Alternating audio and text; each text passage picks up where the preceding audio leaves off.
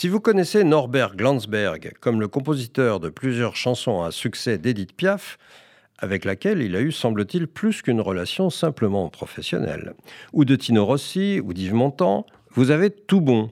J'aime flâner sur les grands boulevards, c'est lui. Mais il n'a pas fait que cela.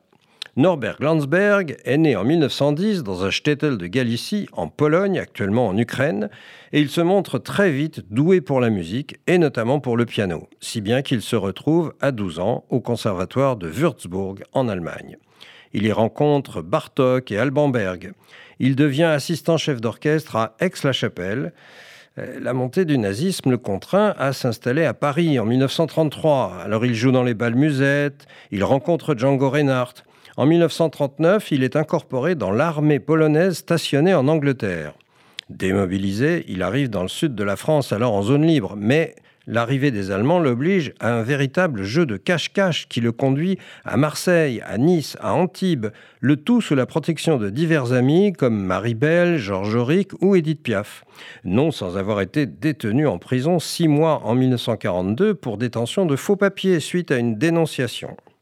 À la Libération, il continue d'écrire nombre de chansons pour Dalida, Petula Clark ou Mireille Mathieu, mais aussi des musiques de films, par exemple Michel Strogoff avec Kurt Jürgens ou La mariée est trop belle avec Brigitte Bardot. Puis c'est un retour à une musique plus classique, avec par exemple, en 1985, une suite yiddish pour deux pianos, dont nous entendons un extrait.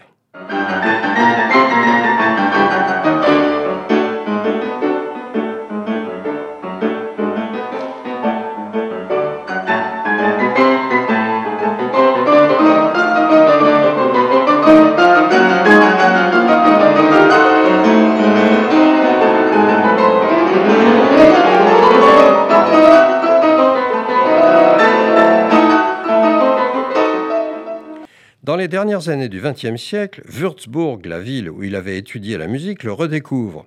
Il y donne des concerts, mais c'est à Neuilly qu'il s'éteint en 2001. Un spectacle musical Padam Padam, le titre d'une de ses chansons, lui est consacré et créé en 2010 à Paris par la chanteuse Isabelle Georges.